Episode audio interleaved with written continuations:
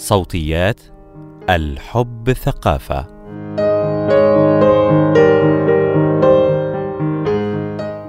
في بداية معرفتي به كنا أصدقاء جيدين. نستمتع بصحبة بعضنا ونمضي ساعات في مناقشة آرائنا في الحياة ووجهات نظرنا في كثير من الأمور ونتشارك تجاربنا. عندما وقعنا في الحب كنا شديد التقدير لصداقتنا. وقررنا أننا لو انفصلنا يوما ما. فعلينا أن نحافظ على تلك الصداقة الرائعة بأي ثمن. لكن عندما انفصلنا لم نقم بذلك. وكان ال block block block هو كلمة النهاية. الصداقة مع ال ex. متى نوافق؟ ومتى نبتعد إلى الأبد؟ مقال لآية عبد الرحمن. الصداقة مع الإكس. أو الحبيب أو الحبيبة السابقة من الخطط التي نرجوها أحيانا في علاقتنا بشركائنا العاطفيين خصوصا إذا كانوا أشخاصا نقدرهم ونحترمهم ويشاركوننا قيما وأفكارا مهمة. البعض يجد أسبابا ينقذ بها هذه الصداقة والبعض الآخر ينهي كل شيء بقطع كامل للعلاقات.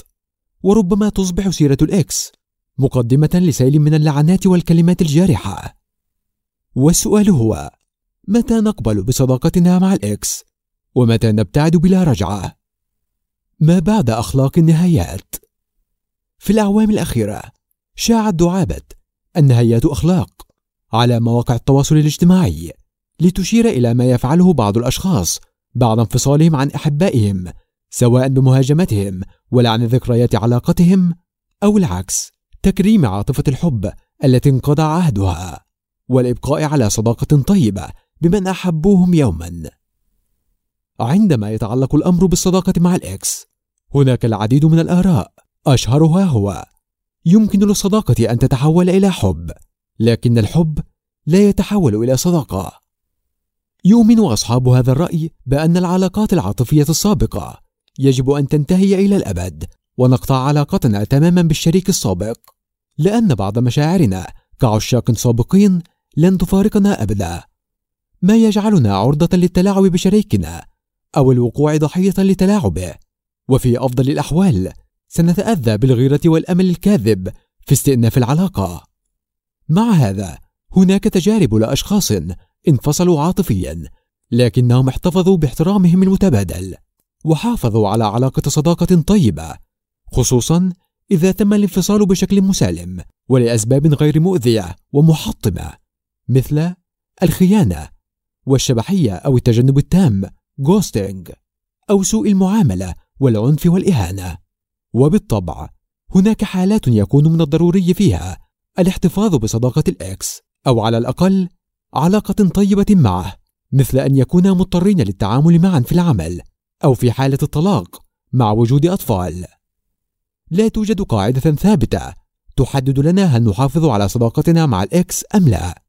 والأمر خاضع لظروف كل علاقة ولمشاعر كل طرف من الطرفين. لكن هناك بعض الضوابط التي قد تساعدنا على حسم قرارنا. متى نصبح أصدقاء للأحبة السابقين؟ الكثير من الأحبة يقولون إنهم لو انفصلوا يوما سيحتفظون بصداقتهم لكن قلة قليلة تنجح في هذا فعلا. والسبب في رأيي هو الطريقة التي انتهت بها العلاقة. العلاقات التي انتهت لأسباب موجعة وجارحة ومهينة. هي العلاقات الأقل قابلية للتحول إلى صداقة لأن تلك الأسباب الموجعة من شأنها أن تفسد الصداقات أيضا. الشخص الذي خاننا يستحيل أن نثق فيه سواء وضعناه في خانة الحبيب أو الصديق. سيظل بالنسبة إلينا خائنا غير جدير بالثقة. والحبيب الذي كسر قلوبنا بالهجر والإهمال وسوء المعاملة لا يمكن أن يتحول فجأة إلى صديق طيب. نثق فيه ونعتمد عليه. وبالتالي لا داعي لمنحه فرصة جديدة لتحطيمنا. ينطبق الأمر نفسه على الشريك المتلاعب والمسيء سواء كانت إساءته نفسية التعنيف والشتائم أو جسدية الضرب والاعتداء. في المقابل العلاقات التي انتهت على أسس من الاحترام وفي ظروف جيدة ولأسباب متعلقة باختلاف الطباع أو أهداف العلاقة يمكن لها أن تنجو وتتحول إلى صداقة. لأن أحد الطرفين لم يؤذي الآخر بل خاض تجربة يختبران فيها مشاعرهما ولما عجزا عن التفاهم وتبين لهم اختلافاتهما الكبيرة أخذا خطوة إلى الخلف. بناء على تجربتي الشخصية فقد فشلت محاولتي للاحتفاظ بالإكس في حياتي رغم تقديري لعقليته وللصداقة التي ربطتنا خلال علاقتنا العاطفية وافتقدتها أكثر من افتقاد مشاعر الحب والرومانسية لأن علاقتنا انتهت بخيانة جارحة.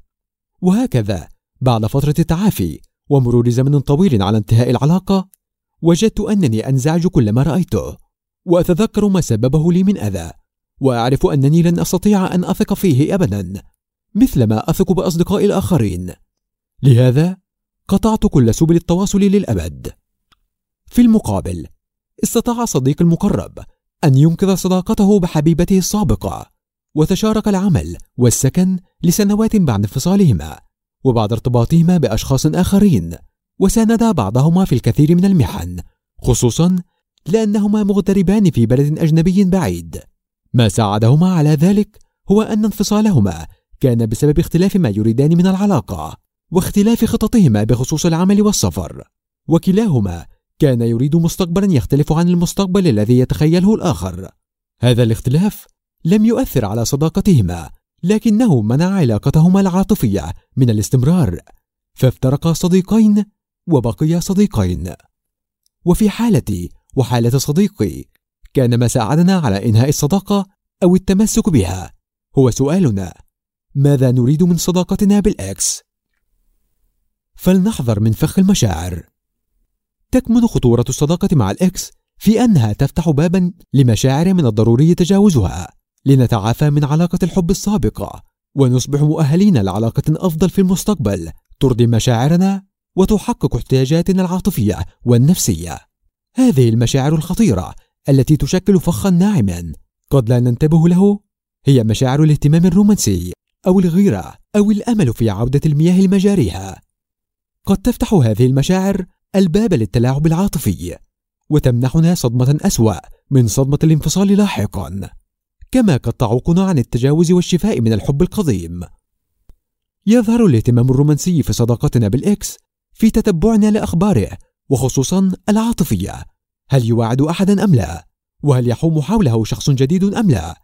أو تحويل الكلام إلى اتجاه عاطفي والإغراق في الذكريات حتى ولو بالمزاح أيضا تظهر مشاعر الغيرة عندما نعرف أن الإكس ارتبط أو نراه يتعامل بحرية مع أشخاص يمكن أن يصبحوا شركاء عاطفيين له.